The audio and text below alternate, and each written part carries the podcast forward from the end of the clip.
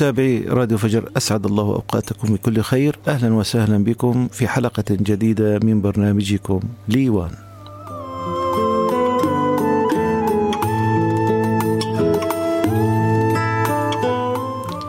يعرف الفن التشكيلي على أنه كل ما يؤخذ من الواقع الطبيعي حيث يتم صياغته بطريقة جديدة، أي يتم تشكيله بشكل جديد ومختلف عما هو في الطبيعة، فلذلك يطلق عليه اسم تشكيل حسب رؤية هذا الفنان الذي يقوم بأخذ أفكاره والمفردات التي يود تشكيلها من جديد من المحيط الذي يعيشه ووفق نهجه الخاص. اليوم معنا فنانان، الفنان حسن رسلان والفنان عماد سعود غنيمي، فنانان تشكيليان. أهلا وسهلا بهما. أستاذ حسن رسلان، أهلا وسهلا بك في برنامج ليوان. الله يخلي لي إياك، ألف شكر على أستاذ يارا الفرصة. وفناننا الأستاذ عماد سعود غنيمي، أهلا وسهلا أيضا بك في برنامج ليوان. أهلا بكم، أهلا براديو فجر. أستاذ الفنان حسن رسلان هو فنان تشكيلي، درس في معهد فتحي محمد سنة عام 1987 بحلب، وامتهن الرسم، عشق الرسم في بيروت. له أكثر من معرض، معرضين في حلب ومعرض في بيروت. مهتم برسم الأشخاص أكثر كان سابقا، وهو إضافة إلى كونه فنان شاعر نشر في صحف محلية، وله أمسية في عام 1985 يوم أمسية في عند يوركي حلاق أو عبد الله يوركي حلاق، وكان عمره أنذاك 11 سنة. ما شاء الله أستاذ حسن، موهبة الفن والشعر.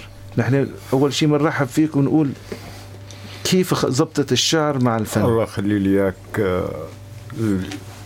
الفنان يعني إن كان رسام ولا شاعر نفس الإحساس. فبالرسم تحط اللي جواتك ترسمه بالريشة بالألوان. نعم. أما الشعر فهي تنسيق الكلمات، نفس الشيء كمان اللي داخلك تطالعه كقصيدة. نعم. فأي لوحة لما تنظر لها بمنظور رأيها هي فعلا قصيدة. بدينا باللوحات بكير، من احنا بنلتفت، بس بدنا نرحب بصديقنا وضيفنا الاستاذ عماد سعود غنيمي، وهو دارس في جامعة دمشق الهندسة والفن. والهندسة كلمة يعني قريبة مني انا، الهندسة، ولكن هي هندسة الديكور. وفتح معارض ما شاء الله، بدأ بالنحت ومن عمره 15 سنة بلش في متحف حلب ونال شهادات. إضافة إلى الفن أيضا ناقد تشكيلي، أي أيضا تعامل ليس فقط بالريشة وإنما بالقلم. الجميل أنه الفنانين اليوم معنا أنه يتعاملون بالريشة والقلم. وكان يكتب بالثقافة الأسبوعية اللي كان مسؤول عنها محمد عكاشة، وله عديد من المعارض وسنتعرف عليها قليلا ونحن نتناقش. أستاذ سعود الغنيمي، أول شيء نطلب منك تسكر تليفونك وما شاء الله شغل عليك، وتحكي لنا علاقة بداية القلم والريشة، شلون وفقت بيناتهم؟ أهلا وسهلا بكم. في البدايات أنا يعني تربيت في بيئة فنية. نعم. فكان عندنا صالة للفنون من الثمانينات. نعم. وكانت من أول الصالات بسوريا، افتتحناها نستقطب الفنانين المأمورين والفنانين العمالقة. نعم. إن كانوا سوريين أو من خارج البلد. فعشت أنا وتربيت ضمن بيئة دسمة من عمالقة بالفن والأدب والشعراء. منذ نشوئي، منذ طفولتي، ألتقي أو كانت الصالة شبه مركز ثقافي لكبار الفنانين أمثال لؤي كيالي، وحيد اسطنبولي، الله يرحمه اسماعيل حسني حقي أبوه للمخرج التلفزيوني المعروف هيثم حقي، فكان عندنا مجمع لعمالقة الفن والقصاصين والشعراء، فربيت بهالجو. وتأثرت طبعا بمدرسة والدي الفنان المرحوم سعود غنيمي الله يرحمه، كان علم من أعلام سوريا. يمكن محبتنا للفن، حتى ضحينا بكتير. يعني الزمن اللي بدنا نقدر نشتغل فيه ونعيش فيه، لا، ضحينا في المال لقاء محبتنا للفن والمعارض ومساعدة الفنانين المبتدئين. نعم. من نعومة أظفاري حتى في معرض وجوه تائهة كان عمري أنا 15 سنة، إذاعة حلب قالت أصغر فنان بالقطر السوري وربما في العالم. فبدأت محبتي للفن والفنانين، وأنا ضمن بيئة فنية.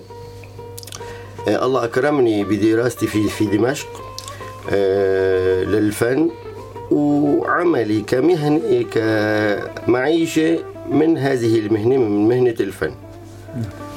أستاذ سعود وأستاذ حسن، هلا أنا بلاقي صعوبة قبل كمان بعض الفنانين عند قابل البرسم التعبير بيكون عنده بالرسم أسهل، كأنه كتعويد. بس ما شاء الله اثنيناتكم اليوم كمان بالقلم وبالنطق كمان. أنا أتفاجأ حاليا أنه ممكن الإنسان يعبر بأدوات مرئية أو بأدوات قلمية. هلا نرجع على أستاذ حسن رسلان، ببيروت شو اللي كان يبهرك وترسم يعني بشكل عام؟ بيروت رأي فيها ناس بيهتموا بالفنان، يعني كنت السيارة اللي أطلع فيها، يعني تخيل لما ألاقي في عندهم شغلة إنه بحبوا الرسم، بحبوا الفن، في عندهم يعني تمييز. نعم.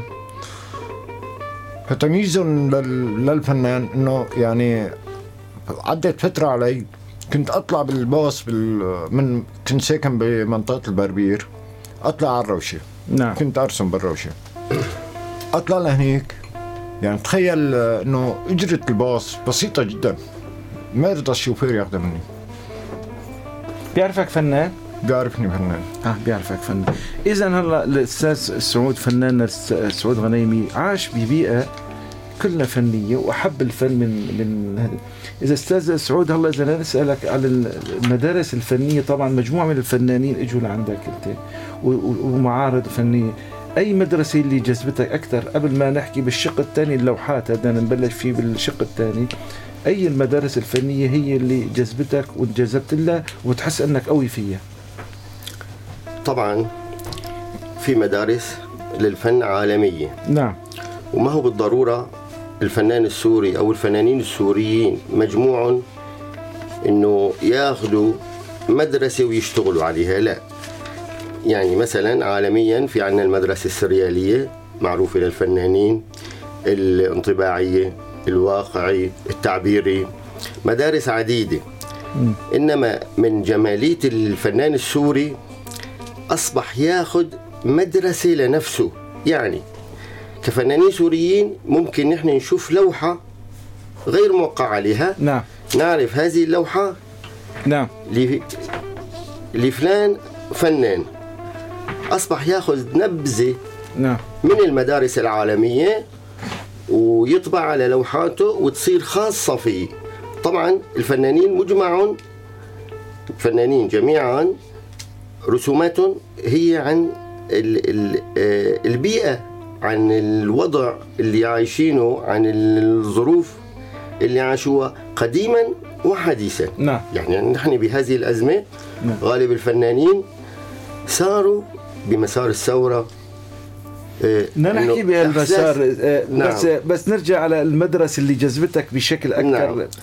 نحن تقدر تقول المدرسة الواقعية الرمزية، يعني كيف منقول نحن شرق غرب أو شمال شرقي، تمام، واقع رمزي. أي يعني وبيعطي شكل واضح، إنما فيه تفاصيل وعناصر بنفس العمل، بنفس اللوحات، تفاصيل عديدة عم بتعبر عن رمزية معينة، يعني لوحة عم تحكي قصة. نعم. لوحة ممكن أحيانا حتى تكون رصاصة، صح، تعطي عم بتعبر عن حالة، عن مشكلة، نعم، عن وضع معين، حل مشكلة أو فرض مشكلة، عم بيطبع على المساحة البيضاء. يعني ما هو بالضرورة إنه شاعر أو قصاص، لا، نحن أحيانا في شيء فوق العقل ما بنقدر نوصله بالكلمة، فمنضطر نعطيك رمز في اللوحة. نعم. الأستاذ سعود الغنيمي قال إنه بالمدارس الواقعية الرمزية. هلا نحن نعرف المدارس الأستاذ حسن الواقعية ومدرسة انطباعية وانطباعية جديدة وفي مدرسة رمزية. صحيح. هلا بالنسبة طبعا شرح للناس هلا بالنسبة للرموز، هل بين الفنانين كمصطلحات في رموز متعارف عليها؟ يعني مثال هلا، يعني إذا أنا بالكاريكاتير أدنين طوال بدل على أنه واحد أحمق، أنفه طويل بدل على أنه كاذب. لا في شيء، لا أستاذي، مو شرط أنه مثلا في شيء متعارف عليه. في شيء متعارف عليه الخطوط، الخطوط أو الفكرة اللي بتنحط باللوحة بأي رسم. نعم.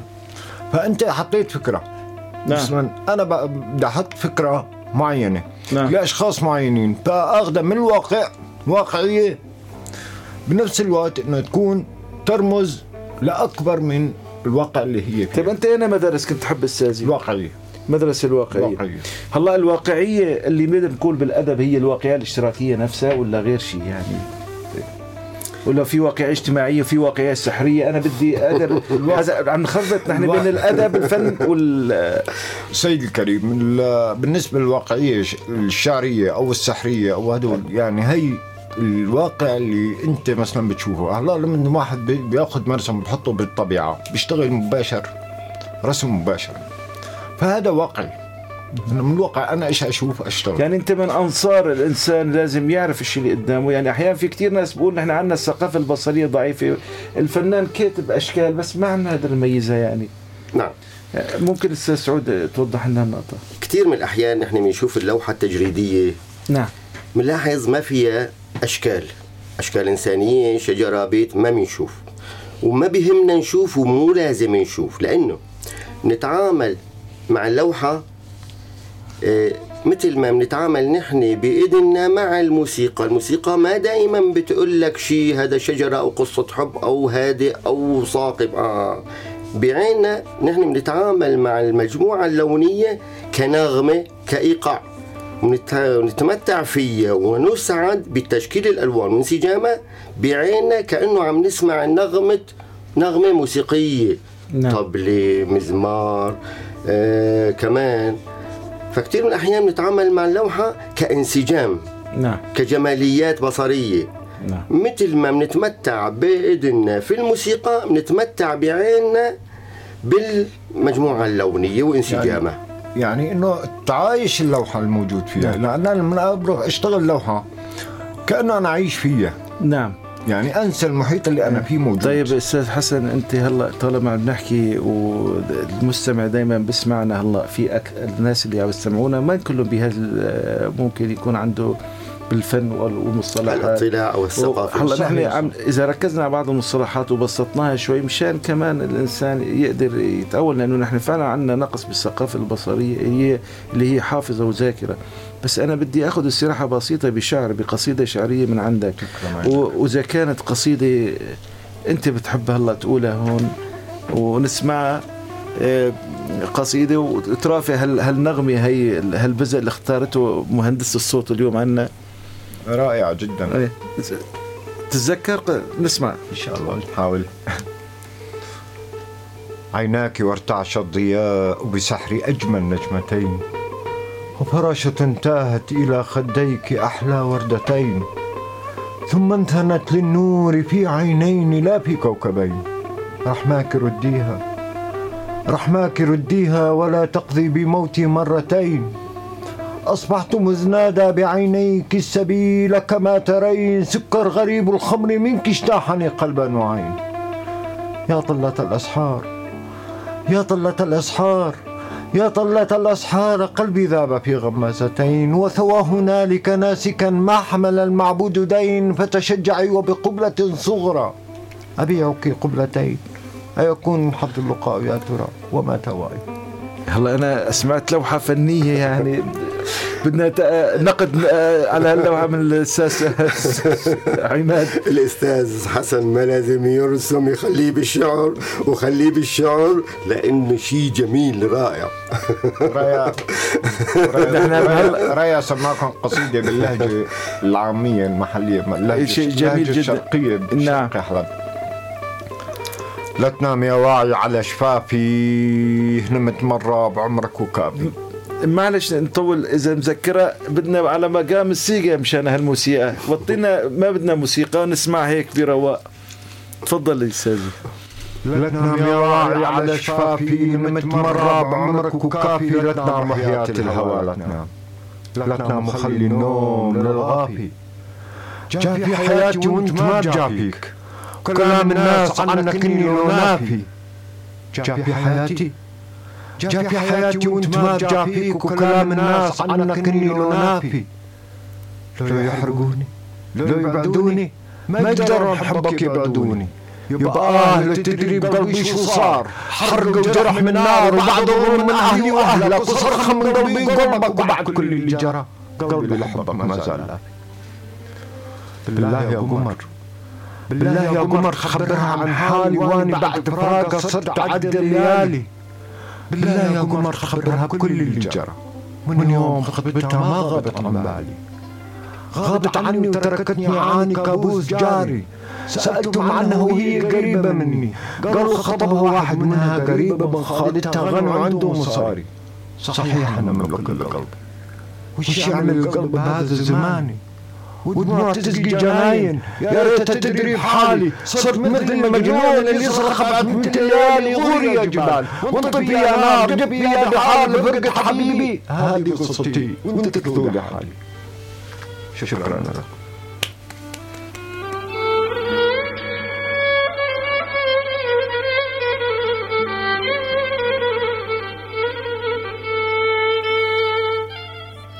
متابعي راديو فجر، ما زلتم مع برنامج ليوان مع الفنانين حسن رسلان والفنان عماد سعود غنيمي، وكنت أظن بأنه الفنان حسن رسلان راح يقدم لي هلا لوحة وصورة نحكي عليها، وإذ بيحكي كلمات تجرح القلب وبتخلي الإنسان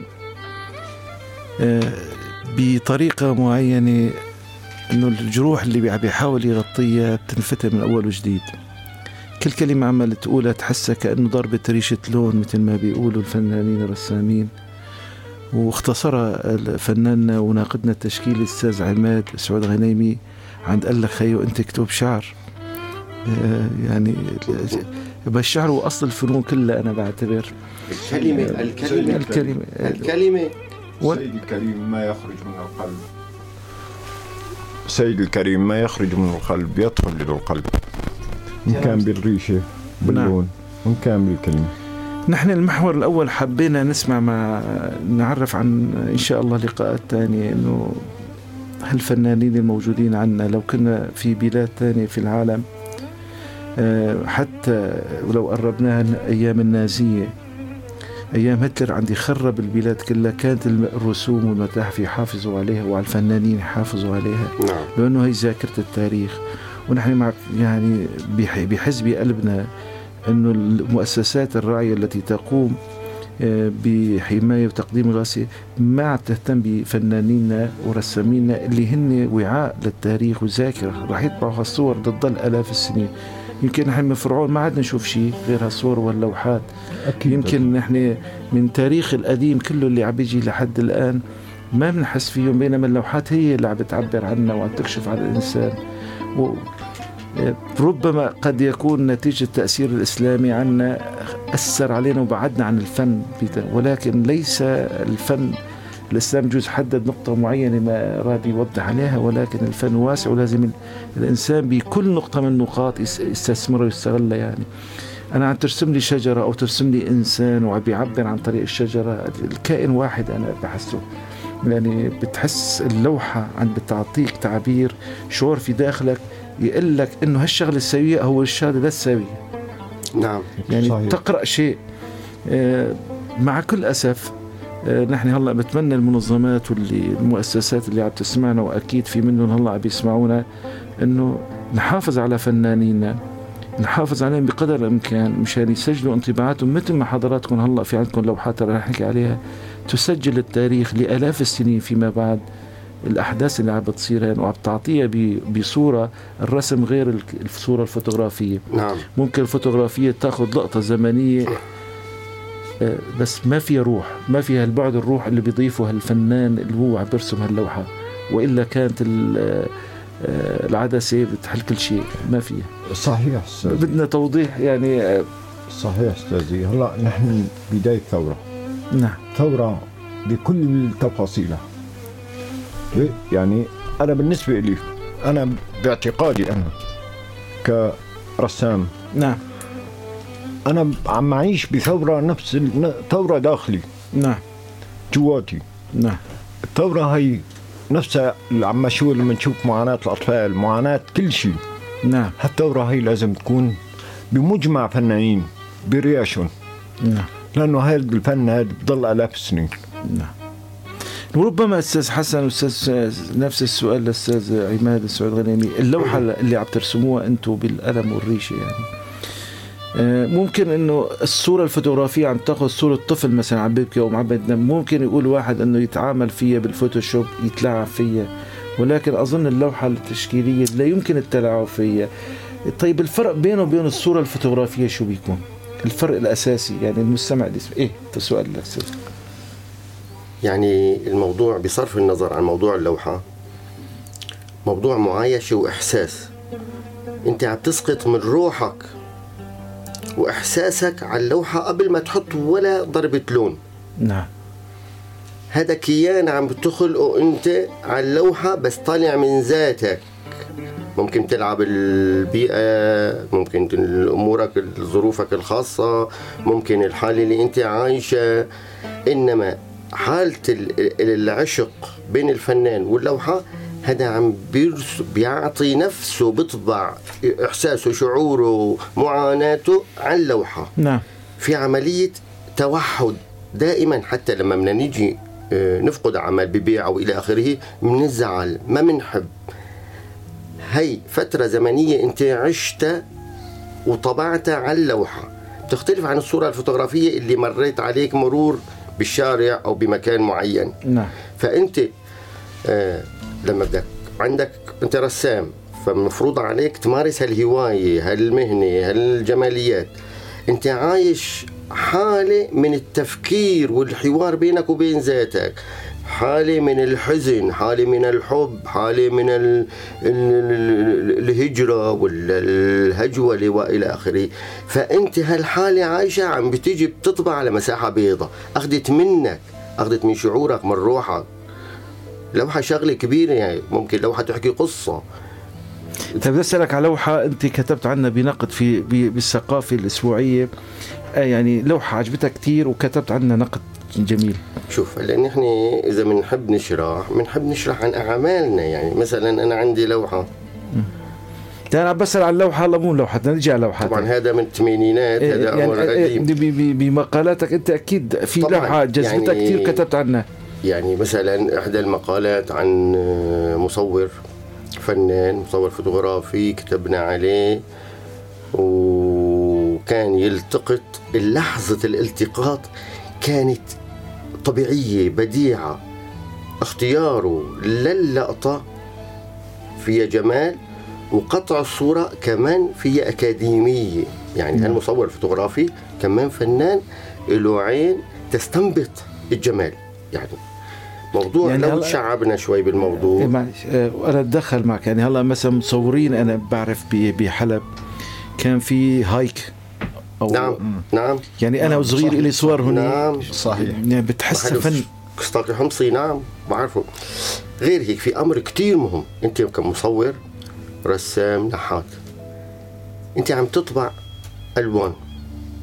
قدرتك على توصيل الجمال للوحة أو رؤيتك للجمال في الطبيعة تكمن في داخلك بنفسك. فالفنان أو الشخص العادي أو غير العادي بقدر جماله الداخلي يستطيع رؤية واستنباط الجمال من الطبيعة أو من الأشياء. فلما يرقى الإنسان بأخلاقه وإلى آخره، قوة جماله الداخلية هو قدرته على استنباط الجمال مما حوله. جميل. أستاذ حسن، بدنا نشوف من لوحاتك كنا نحكي فيها، ولكن بعد الفاصل.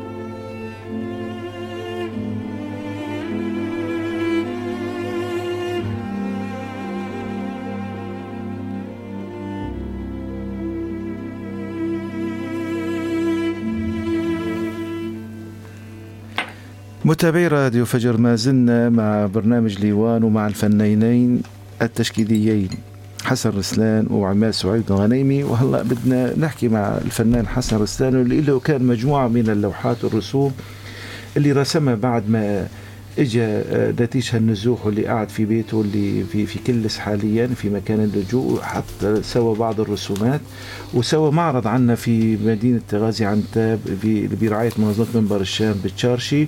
وحاليا هو والأستاذ سعيد عم يستعدوا لإقامة معرض تاني في اسطنبول إن شاء الله على أوسع إن شاء الله.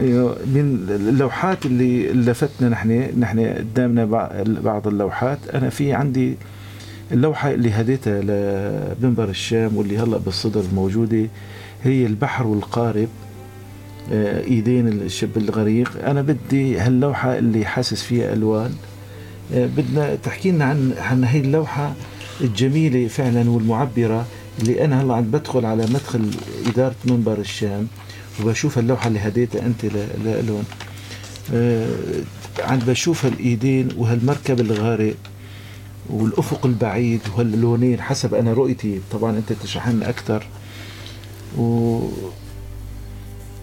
احكي لنا شوي عن اللوحة هاي. أستاذي بالنسبة للوحة القارب والإيدين الممدودات، نعم، أنا ضد النزوح. نعم، أنا ضد النزوح لأوروبا أو لا أي بلد تاني. نعم، معارض أي فكرة نزوح. نعم، لما تشوف أطفال عم تقرأ، ما بكفينا الموت اللي صار بسوريا وبحلب وبكل منطقة من مناطق سوريا، لأن نرجع نكمل نخسر شباب ونخسر أطفال ونخسر هذا بالبحر. يعني نعم، واحد يخسر خسارة واحدة مرة واحدة بس، ما بخسر كتير. نعم، عادة اللون الأزرق بقوله هو من الألوان الباردة الهادية. الهدوء اللي الأزرق اللي عندك هو مخيف، خصوصا الإيدين حمر، عم يعني تخلي الإنسان انطباعه إنه اللون الأزرق دائما البحر. نعم، يمكن رحت على البحر أو تلاقيه هدوء جميل. نعم، جدا. نعم، رائع. نعم، بنفس الوقت تلاقيه مخيف. نعم، لأنه زد ما بحسن أخذت عيني بالليل، أنا بالبحر ما بحسن أطلع جوا، يعني إذا كان صافي المي بخاف، لأنه في رهبة، في خوف، في ما بعد غموض. بعد في غموض. طيب هالغموض هذا هو اللي هو الرهبة، هو الخوف. أنا بقولوا بالمنام بعد إذنك اللي بشوف المي هو بكون في هم كبير. والله هاي بدها تفسير أحلام، ما بعرف. إذا نرجع لوحتك، أنا توقعت إنه تكون هالإيدين اللي عم تطلع اللي هو الإنسان غارق ضد النزوح، بس المركب غارق على إيه لما تميز المركب؟ رحلة الموت اسمها. رحلة أنا سميتها رحلة الموت. رحلة الموت لأنه اللي نجوا أقل من اللي غرقوا.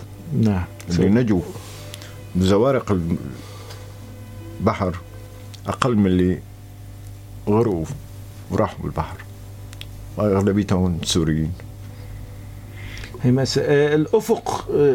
عادة اللون البحر والسماء بيكون نفس اللون. أنا هون في شيء، في تميز بين اللونين. أنا ميزت قريب على الحمار. إيش السبب؟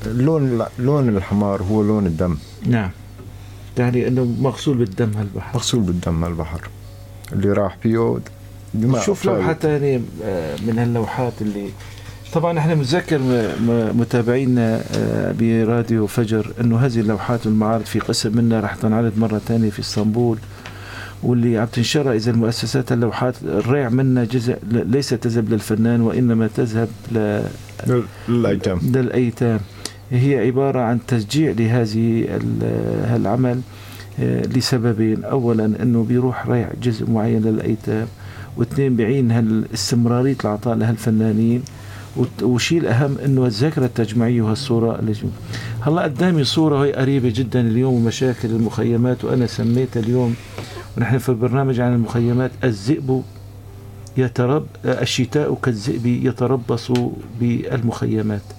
المخيمات حاليا وقت شتاء، يعني في كتير ناس هلا اللي قاعد حتى في دكانه بتلاقي دفع حاله، بينما الناس عايشين في المخيمات حاليا بين الطين، ولا سيما المخيمات. ليست المخيمات صارت هي مشكلة النظامية، مخيمات عشوائية، يعني في مخيمات محطوطة بأماكن معينة منفروزة، ما لا رعاية ما لا كذا. هذه اللوحة عن المخيم شتاء وتلج وبرد. أنا اللي تفاجأت شغلة فيها، يعني هي وين تبصر إنه الأطفال لبسهم تلبسة قوية كتير. ليش بلوحتك هيك؟ لأنه دائما الأسرة دائما بتخاف على الطفل. نعم، فاللي بيحط معطف أو يحط حرام أو بطانية على كتافه بطلع، وتلاقي هالظاهرة هي أنا شفتها وعشت فيها بالمخيم باب السلامة. نعم، يعني والله على فكرة امبارح غرب مخيم باب السلامة. نعم، صارت الميلة. سنتحدث عن هالموضوع يعني في برنامج. فالمخيم يحكي لك عن العذاب بالشتاء، ودائما ايمت بصير شوب كتير او برد كتير، شوب كتير او برد كتير، وهي عشناها يعني كسوريين لاجئين عشناها كثير. سؤالي يعني باللوحه استاذ حسن، انت هون لبسته لبس للطفل رغم انه جاب العراء لازم يكون يعني انت جذبتني طبعا. مو شرط سيد الكريم، مو شرط نحن نحط كل الاطفال اللي بالمخيمات ما انهم لابسين يعني. نعم، ولكن الحياه او حفايه بس حياه قسوة الحياه والثلج وخيمه يعني فانت تحط انطباعك وشعورك اللي هلا انت بتحطه. انا بقى انا حطيت اسلاك شائكه لانه دائما مخيماتنا كلها صارت جدا كلها صارت وين على حدود الاسلاك الشائكه. بس الطفل انا وين شايفه طلع برا ولابس انه هذا في امل وتفاؤل انه هذا قوي انه صامت. اطفالنا هن املنا جميل. هذا اطفالنا هن املنا جميل جدا. وبعد الفاصل نكمل مع الأستاذ سعود عماد سعود غنيمي ومع لوحاته الجميلة. ومتذكر متابعي راديو فجر أنه الأستاذين راح يقدموا معرض قريبا إن شاء الله في إسطنبول، ونتمنى لهم التوفيق والنجاح. يوصلوا هن أصلا سفراءنا لإيصال هذه الرسالة ليس للعالم فقط وإنما للتاريخ بحيث ينحفظ للأبد. الظلام والطغاة ممكن يمسحوا كتير ورقات من التاريخ، بس اللوحات الفنية ما رح تنمسح، رح تضل موجودة إن شاء الله. إن شاء الله.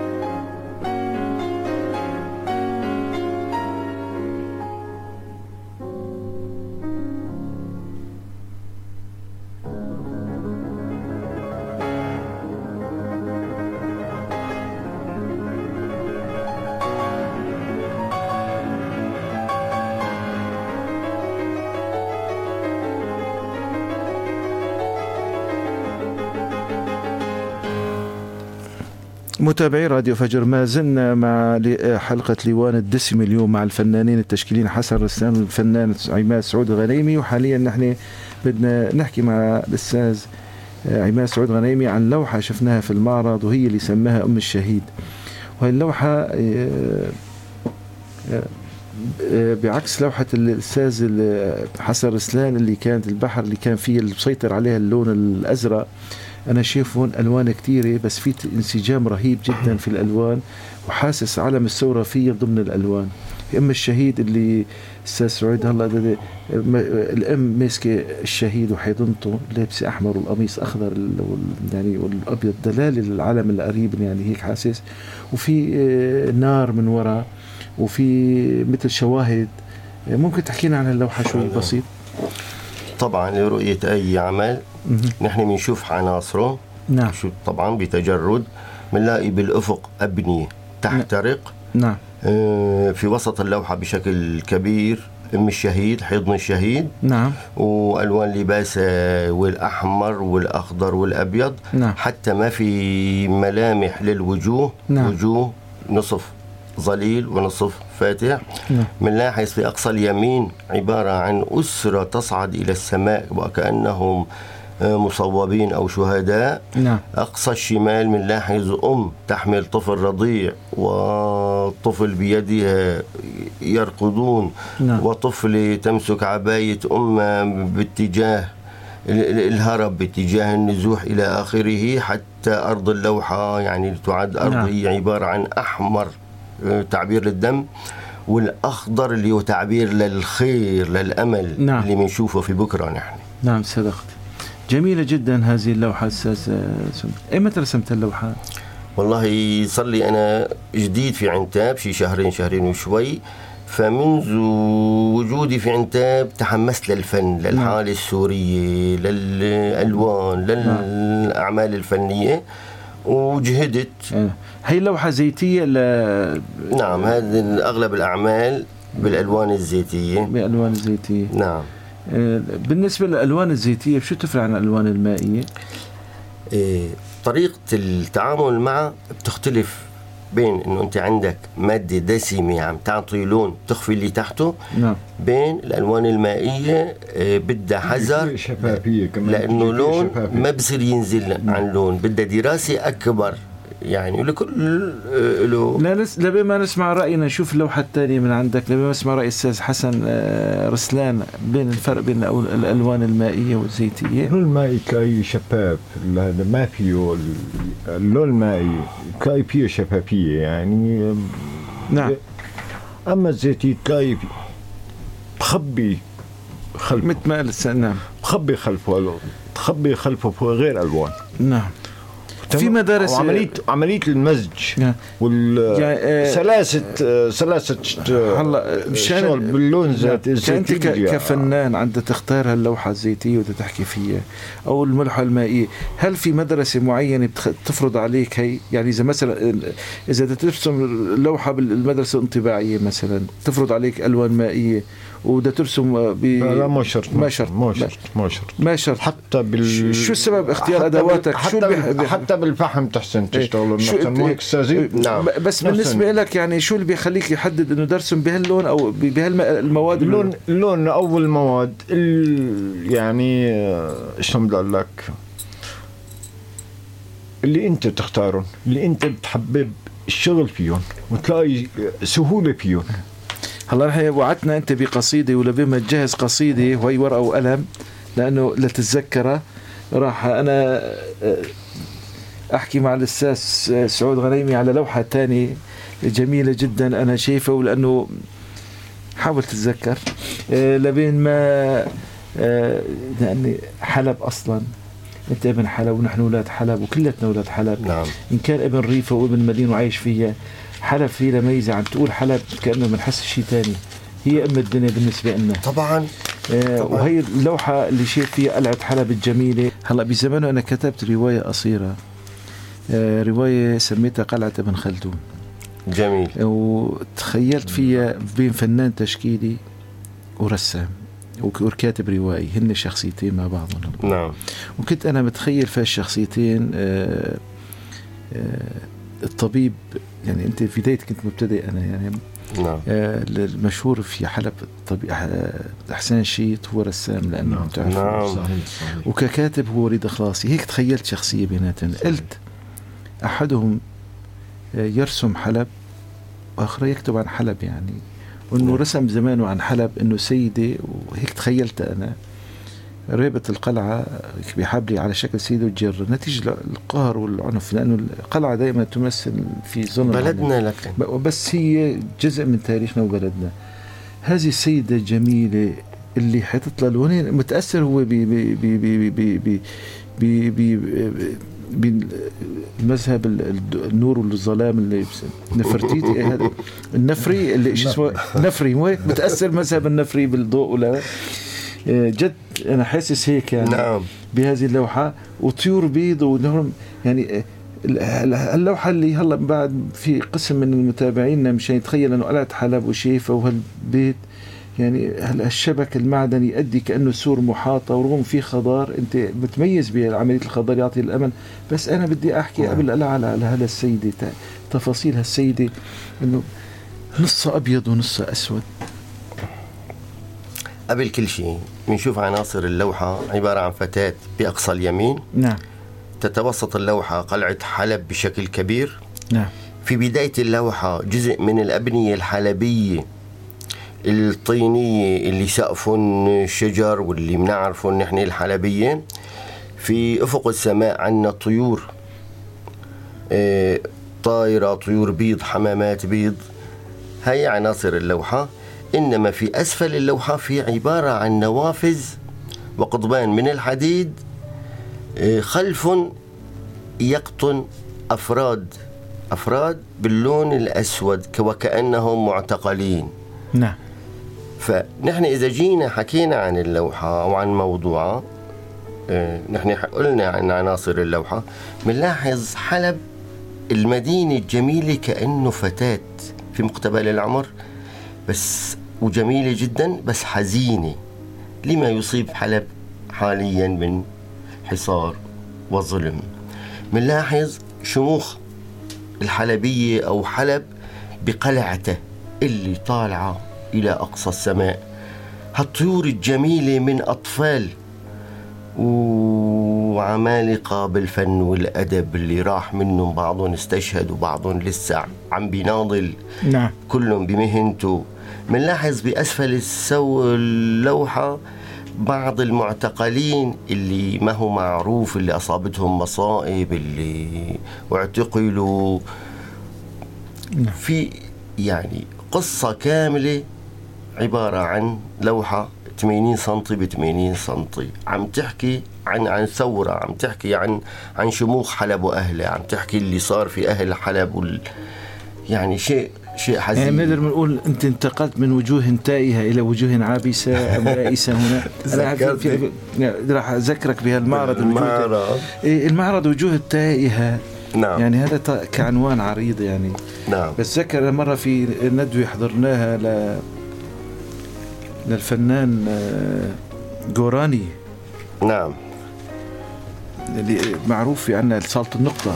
ايه هو ب77 يجن انا الجوراني سعد يجن معروف عنه بجلجمش، يعني انا من بقوله جلجمش بتذكر سعد يجن برسمات، واخذ ملحمه طورها بوجوه تائهه. نعم. بفتره بالستينات كانت، هذا بال77 1977 كان اول معرض اللي عباره بوجوه بمتحف حلب. أنا كنت أتمنى ألاقي لوحتين منهم هون هلا نشوفهم. يعني كان أول معرض إلي، كنت لسه عفتي 15 14 16 ب77. بحث عن إيش كان هذاك الوقت؟ والله كان بحث عن معرفة الحالة السياسية. كان بوقت أنور السادات عمل معاهدة مع إسرائيل. نعم. ب77. فهذا الحيز السياسي كان في بالنسبة للمعرض، إنما في مواضيع اجتماعية، مواضيع ثقافية، في جماليات في المعرض، وكلها أعمال نحتية كانت. حتى قلنا إذاعة حلب قالت أصغر فنان بالقطر السوري وربما في العالم. طبعا كتبوا عني بعض الجرايد والإعلام، وبعدين ظروف المعيشة أجبرتنا نبتعد، يعني عدم رعاية، عدم تبني. يعني نحن بالوقت ضيق عنا، كنا نتمنى نحكي عن لوحتين كمان للأستاذ، هي لوحة النازحون والأسرة، والأستاذ حسن رسلان اللي وهي طبيعة الفنان اللي تحمس، قلنا له بركي بيكتب لنا قصيدة شعر، وإذ قال لي ما عاد أحسن أكتب، وهي من سمات الفنانين المبدعين. نحن أشرفنا تقريبا على نهاية برنامجنا اللي هو 45 دقيقة، وأخذ من وقتنا زيادة شوي مع حضراتكم. بهمنا جدا أنه توجهوا برسالة أنه راح يصيركم معرض قريبا إن شاء الله في إسطنبول. هل في شي كلام تريدين توصلونه بحيث الناس اللي تسمع يعني مشاريعكم القادمة، إن كان في اللي يصير في اسطنبول أو المشاريع اللي راح تنفذوها فيما بعد؟ سيد الكريم، أنا هدفي مشاركة الأستاذ عماد ومشاركة الأستاذ أحمد كبار. نعم. حتى في شاب كتير رائع وبتمنى أنه اسمه طارق كنو. نعم. حتى مساعدني زلمة، يعني حتى ماديا زلمة ساعدني، يعني مشان أحسن وجه له التحية ونشوفه إن شاء الله نهار الأستاذ. وجه له التحية، كتير تحية للأستاذ طارق. نعم. طارق إنه من الشباب السوريين المكويسين اللي قدروا الفن والله، يعني أنا ساعدني كتير يعني حتى بكل شيء، لأنه أنا وضعي شوي. نعم. هي مو بس اللي شايل بارودة لازم يحارب. نعم. بالأراضي السورية. نعم. أنا بعتبر حالي ريشتي نقدم شيء أفرجي العالم كله اللي نحن عن معاناة أطفالنا، وجعنا نحن ما بهمنا نحن الألم اللي نحن عم نتألم. نعم ألم كل شيء سوري.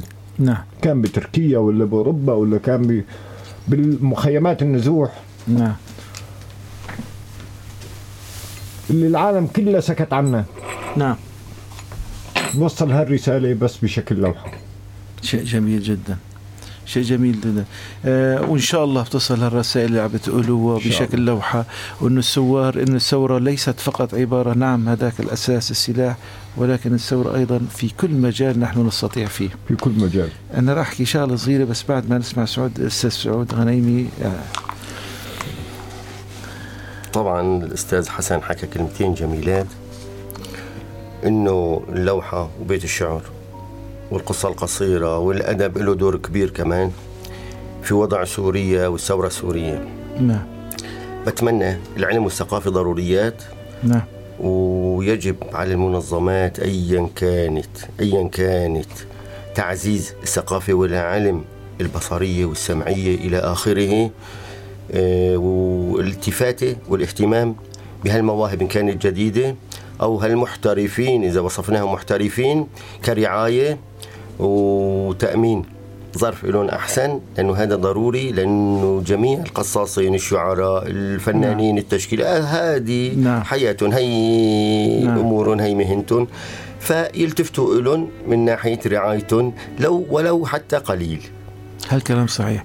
نعم. نتمنى من المنظمات اللي خاصة عم بتقيم حاليا في اسطنبول أو في أماكن أخرى مؤتمرات وقاعات، يا أخي سوي المؤتمرات وسوي القاعات، بس في كل مرة ادعي فنان مثل ما ادعو فنان عنده لوحات وحطوها بهاللوحات، يعني الناس اللي بتجي تشوف اللوحات هي بتكون مساعدة، وهي بتتذكر بالانطباع، يتذكر حال الواحد انه هي لوحة بتحكي عن اللجوء. انا ماشي يعني حتى اذا قلنا يعني اللوحة تخدم المجتمع وتخدم الثورة وتخدم الثورة.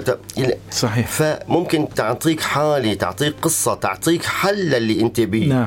إضافة للجماليات، وبيكونوا يعني هالطبقة المثقفة يعطون التفاتي. نعم. أكثر من هيك.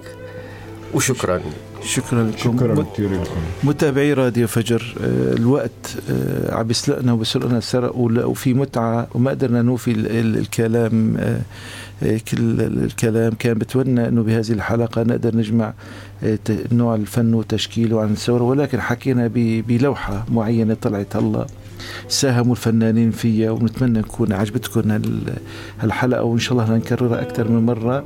ليوان من البيت السوري، راديو فجر. متابعي راديو فجر ومهندسة الصوت غزوة شعبان مشكرة من هون، ونختم الحلقة اليوم على أمل أن نلتقي بحلقة أخرى، والسلام عليكم ورحمة الله وبركاته.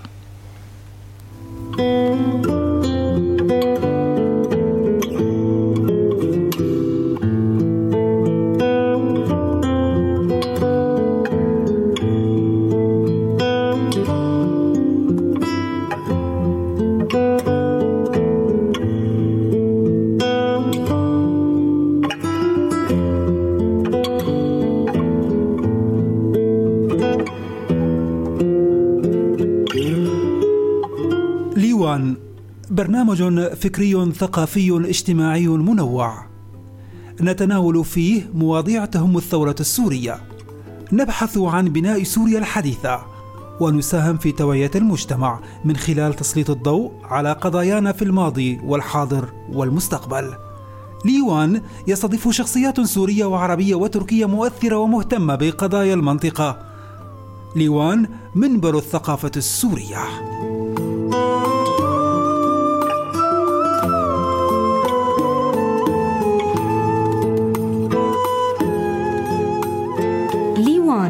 لمة البيت السوري، راديو فجر، فجر الحرية.